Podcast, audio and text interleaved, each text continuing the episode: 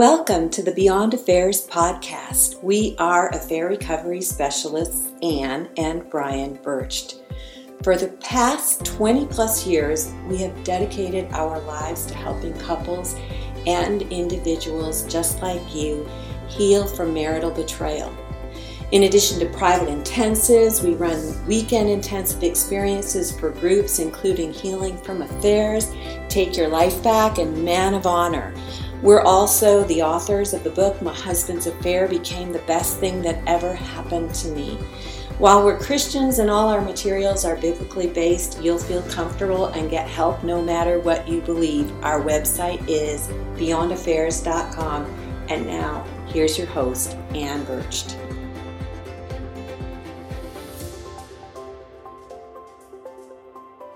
So, one of the things that I would recommend for you if you want to have a difficult conversation is to um, implement the 24 hour rule. So, your like difficult conversation and and maybe as i'm talking think about what some of the difficult conversations are that you might want to have but um, a lot of times something happens and then we want to talk about it right away usually not a good idea because you're not going to get the best result because as much as you're like dying to talk about it right then you haven't really thought this through. You're still in an emotional state. And so that's one of my secrets is and, and what i mean by the 24 hour rule is wait before you have this conversation from the time something happens. And um it takes a little self control but the thing is if this is really an important conversation it will be just in, as important in 24 hours. Like they're not that big of an, um, an emergency. But a lot of times something really feels like it's very important, and 24 hours later, it's not quite as important as we thought. And we could have, you know, made something difficult. So, your goal in that 24 hours is to get your own emotions under control before you begin. Um, Another thing that you want to do in this time is get really clear about what it is that you really want to say or what it is that you want to ask. And I would recommend that you write it down. Um, a lot of times when I'm emotional about something and I have something I want to share with Brian, like especially if I got mad, and let's face it, difficult conversations are often about when we got mad. I I find that um,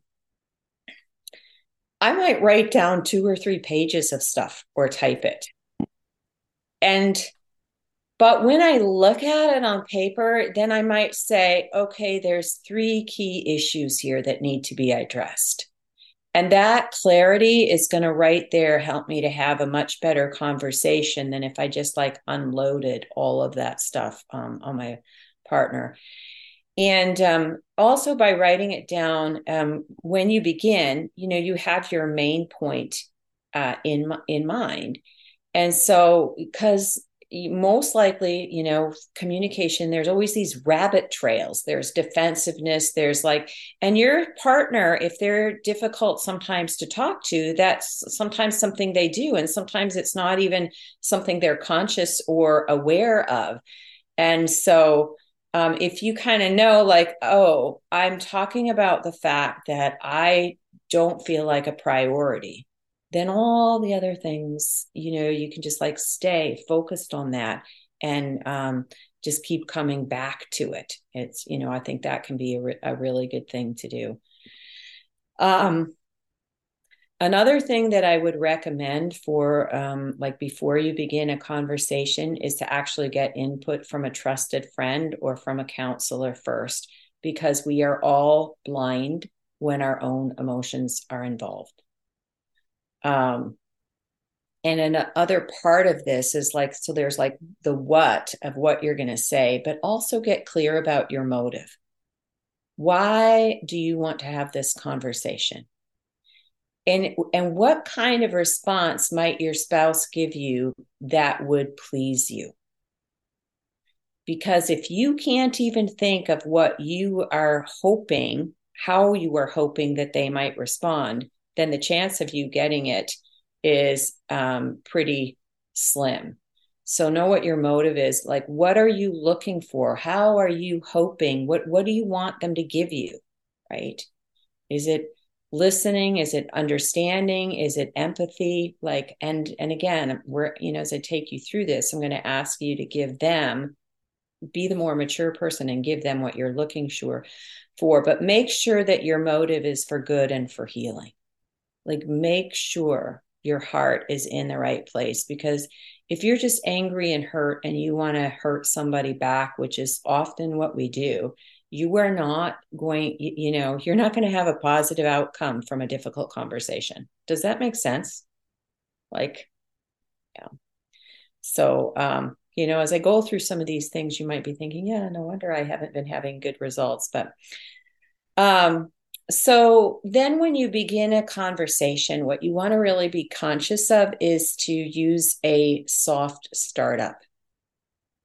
You know you want to start in a gentle way like why weren't you home last night at five o'clock? Like, obviously, that's going to go sideways. right. Um, and it's hard to do because when you're in affair recovery, trust is broken and that you're scared. You're hurt and you're scared. And, you know, just realize that. But your goal here, if you want a good outcome, is to keep things calm. Okay. So you need to keep yourself calm. Um, and I would recommend that you some that sometimes it can be a really good idea if you want a really good outcome is to begin by looking for your own faults. And it often can be a really good idea to begin with an apology if you can do it honestly. Like, you know, if you're not getting along, probably you're not perfect either. And I'm not saying this always applies. Obviously, there's going to be many different difficult conversations but if you can start with you know taking ownership of something you've done it really takes the other person it puts them in a different mindset right? It takes their defensiveness right down. And, and you might think as i go through some of these things maybe some of the things feel um, i don't know like sometimes people will hear these communication skills and they'll think that they're manipulative but honestly i wish people everybody in my life would treat me this way the the key is that it's sincere it comes from a place of sincerity. Um and it's not what you say as much as your general demeanor and your delivery. So remember that your partner is going to p- push back against attempts to be controlled which is often what we're doing okay? So the moment you're trying to control your partner you're you're going to you're going to get pushback so you know that it's a hard thing to do but remember you it's like you have to set them free. You have to invite them to be good to you not try to control and force it. And um, one of the main keys here is to to relax this part of it and to smile. So um, you know the smile part is like the out of this part here that I'm sharing. There's there's three keys that I want you to remember. Use a soft start start up, keep things calm, and smile. It will change things. Obviously, you have to again be appropriate to what's being said, but um, it will make a big difference. Because when people are in a positive frame of mind, they think more quickly and are more likely to collaborate and they're more likely to problem solve as opposed to fight and resist. And that's what you're looking for. And I also want you to remember that anger is rarely productive. Rarely are you going to get what you want when you're in a state of anger. That's why I want you to learn to come out of that um, state of anger. All right. Um, so Another thing that's really important about having uh, difficult conversations, and we have a saying in this work that slow is fast. You got to slow it down. And um, tonight, as I was preparing, I decided to review a few ideas from um, a very interesting book, which, um, if you like there's so many good books on communication that you can read and i recommend doing that. I always tell people when you're in affair recovery it's not like you want to spend the whole year reading only books about affairs. Like i always say read one story read our book or read another one if you want. Read um, one that's kind of like how to recover from affairs book like shirley glass is not just friends and then move on to other books like a book on communication or self-esteem or dealing with anger um, and these different aspects of life. But um, this one is very interesting because it's uh, and it's quite been quite popular. It's called never split the difference and it's by chris voss. Well the interesting thing is when I read this book, like who would think that an FBI negotiator, and this is kind of a book on negotiating, and I'm reading the book thinking, oh my gosh, this is exactly what we teach our couples. This is exactly like, I guess healing from affairs can sometimes feel probably as intense as a hostage negotiation. Okay, so it's it was very validating for me but and maybe we don't like the word negotiate but we are negotiating in marriage and it's not necessarily wrong and so you know um be, prepared to slow down your conversation um you know you want really some conversation. If you want conversation magic, you're going to have to be willing to give your spouse what it is that you wish that they would give you. But in doing that, you're kind of setting an example. You're being a role model, and um, they'll turn around and and do it. In a very different context, I remember a situation where um, this was a long time ago. Um, not me and Brian, but when my oldest our oldest daughter was dating her now husband but they at this point they'd only known each other for a couple of months and you know my daughter the older one she has a very feisty um, passionate outgoing personality anyway she had a big fight with him got really really angry and she came home and she's telling me all about it and when she's telling me about it from what she said i felt angry, uh, you know, for her on her behalf too. And so I said to her, Do you want me to try to talk to him? And she said yes. So I said, okay, well, then you got to go because I'm, I don't want you just like right here over my shoulder. I'm to do this by myself. So she said, okay. So I was in my bedroom and, and I used every one of these skills in talking with him. As I'm going to talk to you about mirroring, I'm going to talk to him. I worked on making him feel heard and understood. It was a very escalated um, situation. And um, I didn't get as far as I'd like. I don't know how long I talked to him, maybe 15 minutes. Sometimes it can take a little while to talk somebody off of something. And then my my daughter, who apparently wasn't letting me have the privacy to talk to him by myself, was writing, waiting right outside the bedroom door. She barged into my bedroom and said, Are you going to start screaming at him or not? so, so, so I'm like, I got to go. I have no more time. The interesting thing was, he then did for my daughter exactly what I had just done for him. And it de escalated the whole situation and it created like uh, the, there was a peaceful resolve in the whole situation. And I was amazed at how powerful setting an example. I didn't know that was I was doing. I was hoping like I'd have enough time to kind of hear him out and then I would be able to give him some direction is what I was thinking, but I didn't get that far.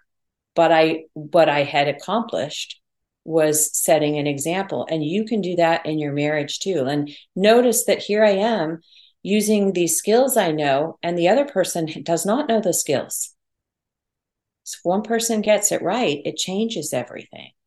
Um, so, um, where am I at? Um, the other thing that you want to keep in mind is a lot of times where we go wrong in difficult conversations is that we try to problem solve first, and that doesn't work. You've got to put listening first and then problem solve. So if I were to start to give you some steps, I'm going to say that step number one is to listen. Um, and this is a good place to be be the change that you want to see the role model that i'm talking about. So you want to give to your spouse the kind of um, engagement that you're desiring from them. And i was going to share with you um, a little uh, excerpt here from from this book. Um, psychotherapy research shows that when individuals feel listened to, they tend to listen to themselves more carefully and to openly evaluate and clarify their own thoughts and feelings.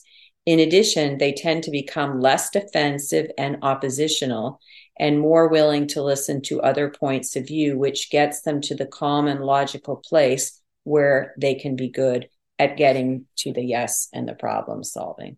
So be willing to listen first. Um, then I want to talk about this concept of mirroring, which basically means that you reflect back what the other person has said and use their words, especially their adjectives, and then you would say something like and you know did i get that? And did i understand you correctly? Um, and another thing that you might say in a mirroring phase is is there more about that that you want to say? So your your goal here is to draw them out.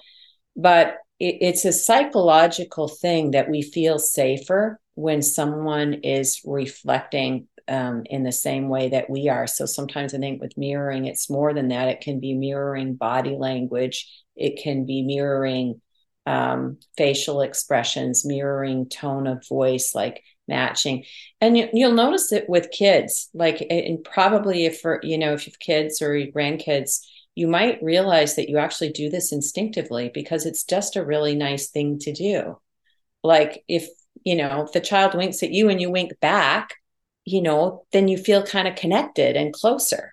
It's just simple little things. If somebody, um, you know, leans back in their chair and relaxes, and you do the same thing, I don't know. There's a connection that happens, and we we tend to do it when we're in a good place without even realizing it. Um, but in the mirror, what you're doing is you're making it about them. Um, and you're engaging the process with a mindset of discovery. And one of the things that you want to be very careful of, and this is where we go wrong as betrayed spouses, is is notice the assumptions that you're making and don't and put them aside. In other words, don't assume, because uh, if you want information, you're going to have to build trust, and most likely your assumptions are wrong. So you know we we engage in selective listening, hearing only what we want to hear and our minds acting on a cognitive bias for consistency rather than truth. So like we we make up our minds what we think the answer must be and then if our spouse isn't giving us that answer then we assume that they're not engaging this and then what happens is you get angry because you're not getting the information that you want but you don't realize that you're actually responsible for that because you're listening with a bias because whatever is truth in the situation is probably not going to be what you think it is. And so you got to learn how to put that aside. So mirroring is basically like a it's like a Jedi mind trick. And another part of this is as you're learning how to do this be be willing to allow the silence to fall in the room. Every space does not need to be filled in.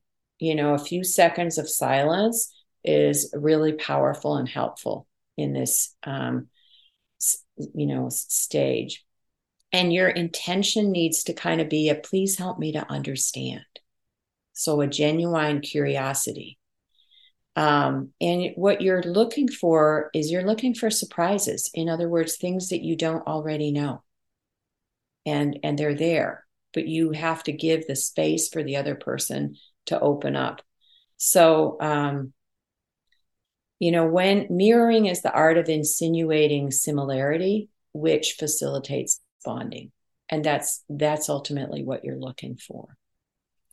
Um, so third, I want would be to be able to validate the other person, especially validating their emotions.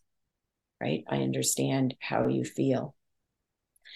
Now, another part of having a difficult conversation well is something that obviously is very difficult to do in affair recovery because um, there needs to be trust for a difficult conversation to take place. And again, you know, I'm talking to you, not your spouses. Um, so I'm going to ask you to give what you wish you had. I know you don't trust your spouses if you're working on your marriage and you're um, fresh in this, but I, what I want you to know is your your spouses don't trust you either, which might seem really unfair. I get it that you're not the one that had an affair, but um, you may have been really hurtful in some of the things that you've said. Um, you may have times humiliate, humiliate them or shame them or drag them through the mud or make them feel pretty darn awful in those kind of ways. And when we're doing that, they're going to be afraid to have a conversation with us. And so, again, you want to have a productive, difficult conversation. You want to change that. And so, just keep that in mind that that you have a goal of creating trust and also a goal of creating safety. Um, because they also like you you have a voice in your head that's telling you all these things that you're scared of. They also have a voice in their head that is um, telling them all kinds of things like the, you know she, she's just going to get mad. This is going to be really hard. This i don't know what their voices are telling them but whatever those voices are um, you want those voices quieted down so you can open up. Let's face it, you can't open up when you feel like you're going to be attacked, right? And and that's that's what we want. Um, then another step would be to empathize. This this is a really important step. Um, and you know, really, I would encourage all of you to make it a goal to become an expert at empathy on a mostly unconscious level, we understand the minds of others not through any kind of thinking, but through quite literally grasping what the other is feeling. Empathy is paying attention to another human being, asking what they're feeling, and making a commitment to understanding their world. So try to understand the situation from their perspective so that the conversation that you want to have becomes a real conversation. It's my experience with Brian, especially when we were healing from the affair, that, and, and I don't know how accurate this is, but it doesn't really matter. I just often felt like I had to give him the floor first before I got the floor. So I don't know if that's really true, but it's, it felt that way. Okay. So there's a point in that. It's like be be willing to give. But if I listened first, I got everything I ever wanted with him listening to me. So it was worth every bit. And sometimes you're like, that's not fair. You're the one that's been betrayed. Like it should be the other way around. Well, yes, it should. The bottom line is this is really hard. And, and emotions are the reason why communication goes sideways. So, um, Thank you for joining us, and we'll see you next week, okay?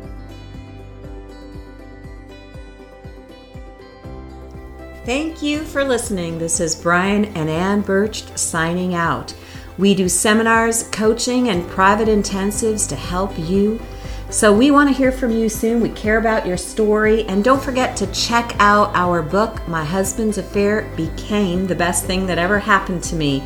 Our phone number is 360 306 3367. And again, that website is beyondaffairs.com. All right, stay strong.